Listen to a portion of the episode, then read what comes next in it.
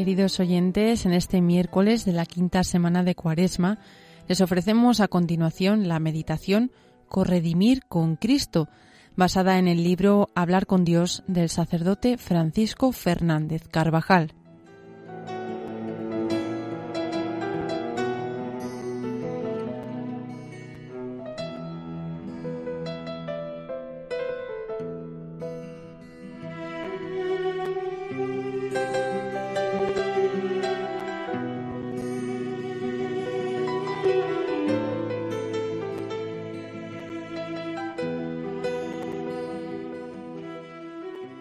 Nos ha trasladado Dios al reino de su Hijo querido, por cuya sangre hemos recibido la redención, el perdón de los pecados. Redimir significa liberar por medio de un rescate. Redimir a un cautivo era pagar un rescate por él para devolverle la libertad. Os aseguro, son palabras de Jesucristo en el Evangelio de la Misa de hoy, que quien comete pecado es esclavo del pecado. Nosotros, después del pecado original, estábamos como en una cárcel, éramos esclavos del pecado y del demonio, y no podíamos alcanzar el cielo. Jesucristo, perfecto Dios y perfecto hombre, pagó el rescate con su sangre derramada en la cruz. Satisfizo sobreabundantemente la deuda contraída por Adán al cometer el pecado original y la de todos los pecados personales cometidos por los hombres y que se habrían de cometer hasta el fin de los tiempos. Es nuestro Redentor, y su obra se llama redención y liberación, pues verdaderamente Él nos ha ganado la libertad de hijos de Dios.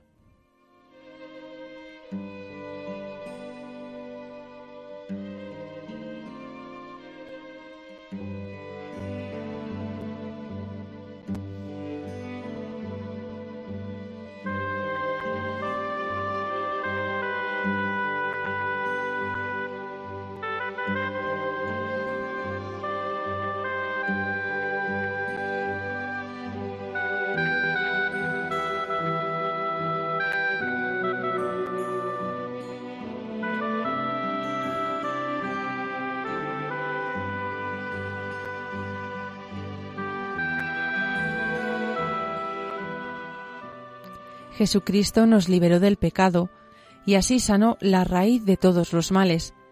De esa forma hizo posible la liberación integral del hombre. Ahora cobran su sentido pleno las palabras del Salmo que hoy reza la Iglesia en la liturgia de las horas. El Señor es mi luz y mi salvación. ¿A quién temeré? Si un ejército acampa contra mí, mi corazón no tiembla. Si me declaran la guerra, me siento tranquilo. Si no se hubiera curado el mal en su raíz, que es el pecado, el hombre jamás habría podido ser verdaderamente libre y sentirse fuerte ante el mal. Jesús mismo quiso padecer voluntariamente el dolor y vivir pobre, para mostrarnos que el mal físico y la carencia de bienes materiales no son verdaderos males. Solo existe un mal verdadero que hemos de temer y rechazar con la gracia de Dios, el pecado.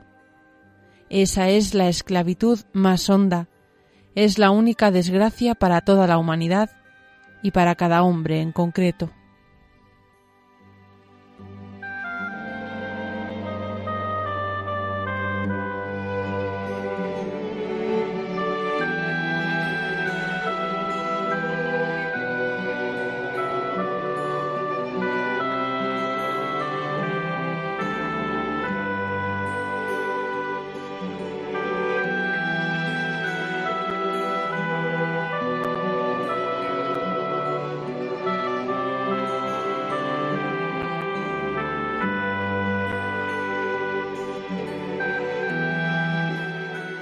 Los demás males que aquejan al hombre solo es posible vencerlos parcialmente en esta vida y totalmente en la otra a partir de la liberación del pecado.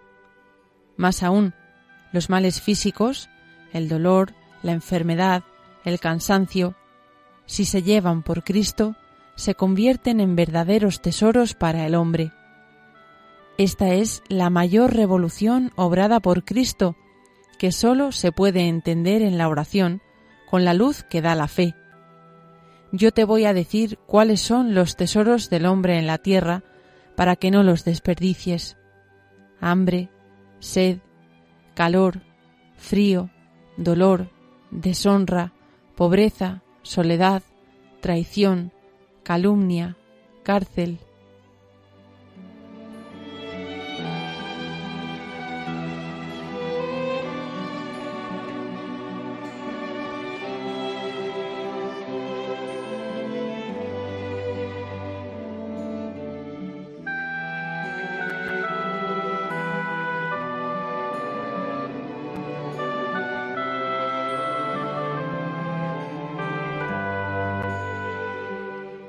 Por eso hoy podemos examinar si de verdad consideramos el dolor, físico o moral, como un tesoro que nos une a Cristo. ¿Hemos aprendido a santificarlo o por el contrario nos quejamos? ¿Sabemos ofrecer a Dios con prontitud y serenidad las pequeñas mortificaciones previstas y las que surjan a lo largo del día?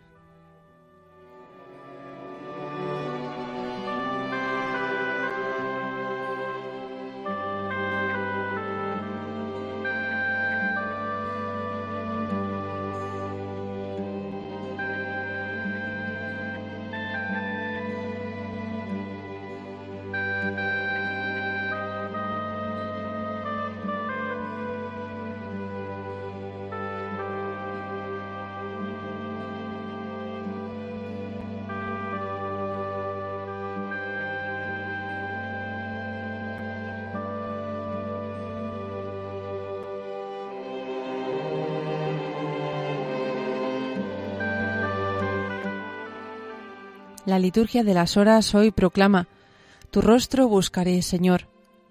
La contemplación de Dios saciará nuestras ansias de felicidad, y esto tendrá lugar al despertar, porque la vida es como un sueño.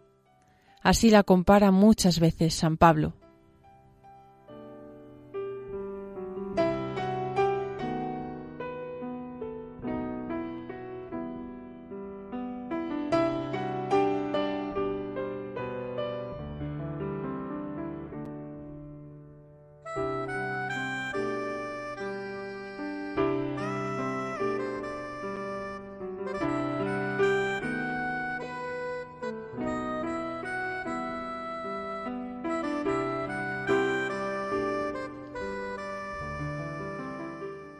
Mi reino no es de este mundo, había dicho el Señor. Por esto, cuando declaró, Yo he venido para que tengan vida y la tengan en abundancia, no se refería a una vida terrena cómoda y sin dificultades, sino a la vida eterna, que se incoa ya en esta. Vino a liberarnos principalmente de lo que nos impide alcanzar la felicidad definitiva, del pecado, único mal absoluto y de la condenación a la que el pecado conduce. Si el Hijo os hace libres, seréis realmente libres, nos dice el Señor en el Evangelio de hoy.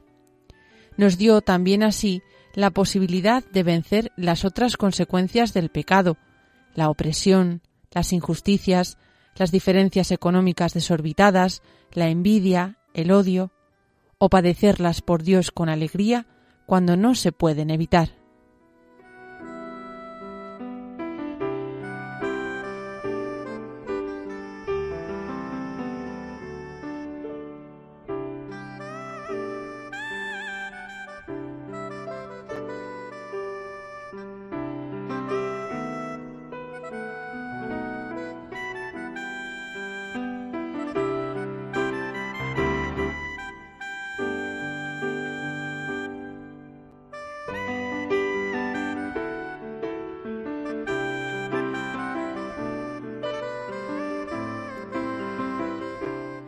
Es de tal valor la vida que Cristo nos ha ganado que todos los bienes terrenos deben estarle subordinados.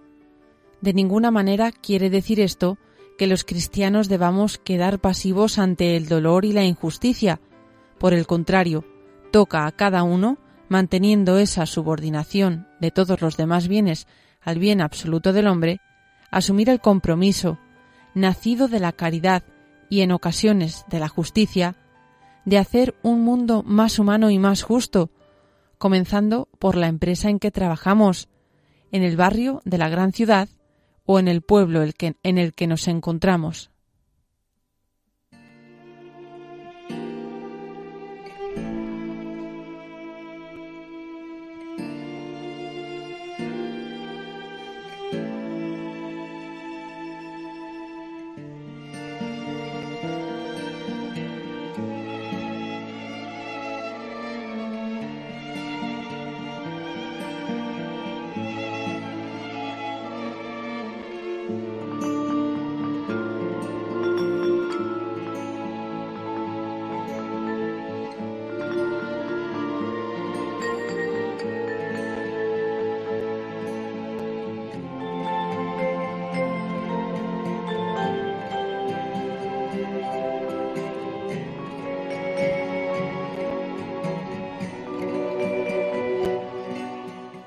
El precio que Cristo pagó por nuestro rescate fue su propia vida.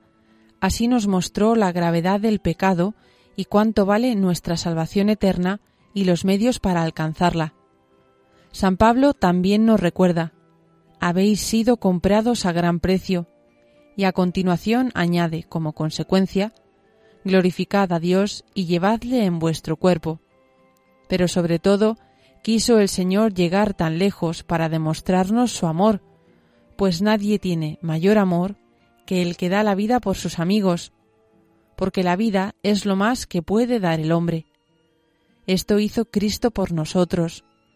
No se conformó con hacerse uno de nosotros, sino que quiso dar su vida como rescate para salvarnos. Nos amó y se entregó a sí mismo por nosotros nos ha trasladado Dios al reino de su Hijo querido, por cuya sangre hemos recibido la redención, el perdón de los pecados. Cualquier hombre puede decir, el Hijo de Dios me amó y se entregó por mí.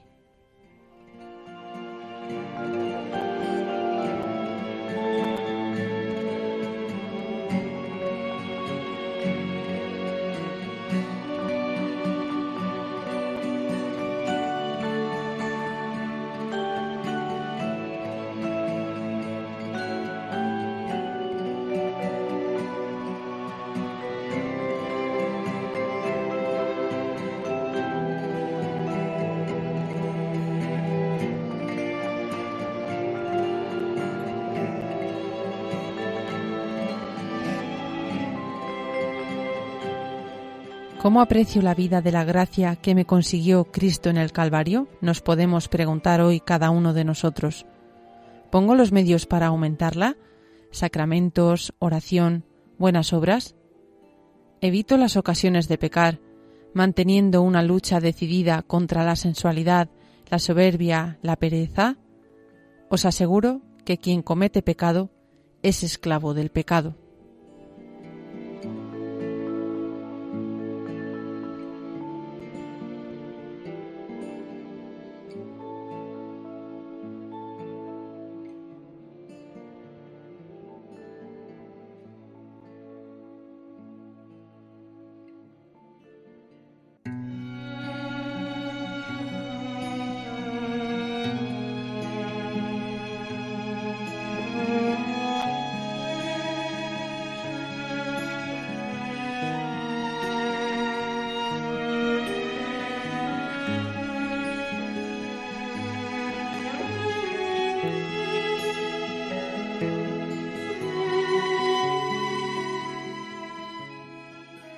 El aparente fracaso de Cristo en la cruz se vuelve redención gozosa para todos los hombres cuando éstos quieren. Nosotros estamos ahora recibiendo copiosamente los frutos de aquel amor de Jesús en la cruz. En la misma historia humana que es el escenario del mal, se va tejiendo la obra de la salvación eterna, en medio de nuestros olvidos y negaciones y de nuestra correspondencia llena de amor.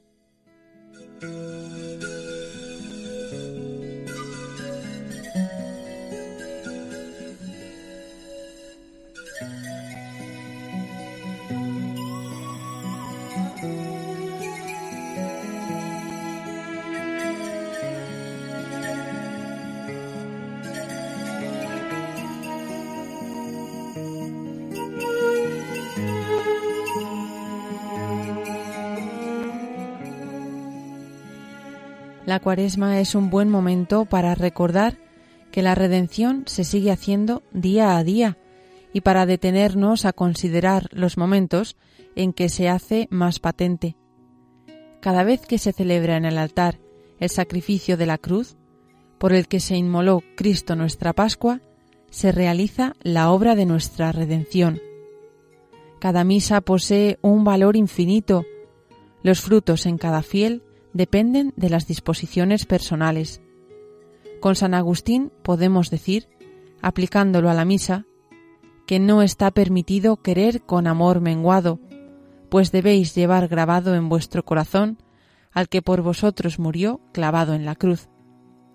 La redención se realizó una sola vez mediante la pasión, muerte y resurrección de Jesucristo, y se actualiza ahora en cada hombre, de un modo particularmente intenso cuando participa íntimamente del sacrificio de la misa.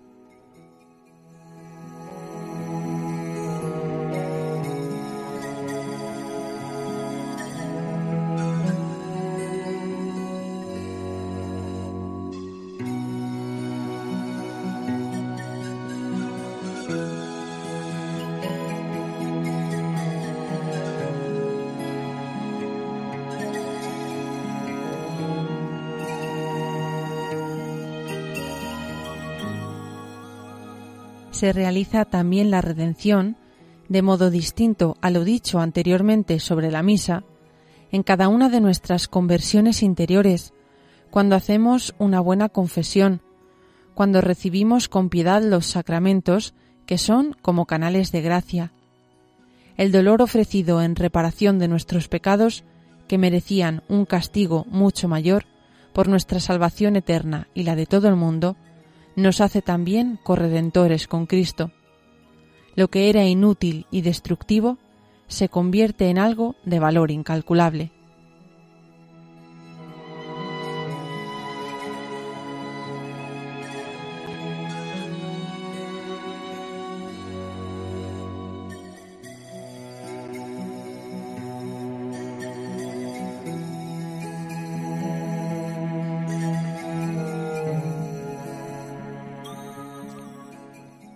Un enfermo en un hospital, la madre de familia que se enfrenta a problemas que aparentemente la superan, la noticia de una desgracia que nos hiere profundamente, los obstáculos con los que cada día tropezamos, las mortificaciones que hacemos sirven para la redención del mundo si las ponemos en la patena, junto al pan que el sacerdote ofrece en la Santa Misa.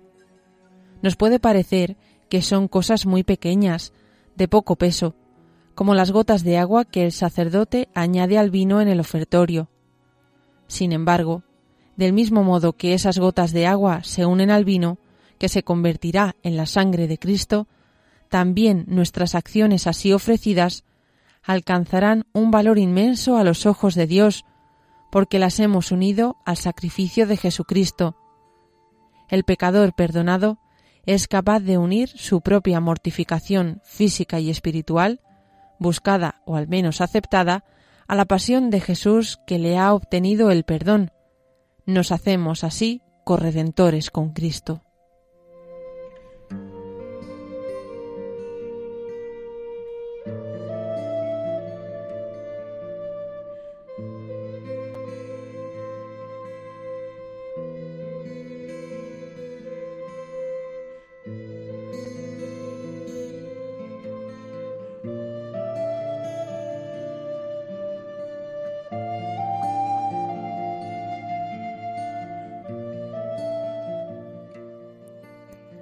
Acudimos a la Virgen para que nos enseñe a vivir nuestra vocación de corredentores con Cristo en medio de nuestra vida ordinaria. ¿Qué sentiste, Señora, al ver así a tu Hijo? le preguntamos en la intimidad de nuestra oración. Te miro y no encuentro palabras para hablar de tu dolor, pero sí entiendo que al ver a tu Hijo que lo necesita, al comprender que tus hijos lo necesitamos, aceptas todo sin vacilar es un nuevo hágase en tu vida, un nuevo modo de aceptar la corredención. Gracias, Madre mía. Dame esa actitud decidida de entrega, de olvido absoluto de mí mismo. que frente a las almas, al aprender de ti lo que exige el corredimir, todo me parezca poco. Pero acuérdate de salir a mi encuentro en el camino, porque solo no sabré ir adelante.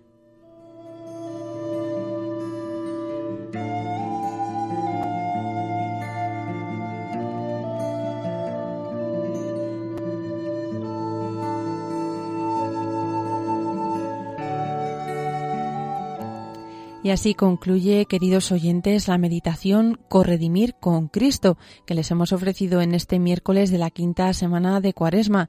Se trata de una meditación basada en el libro Hablar con Dios del sacerdote Francisco Fernández Carvajal.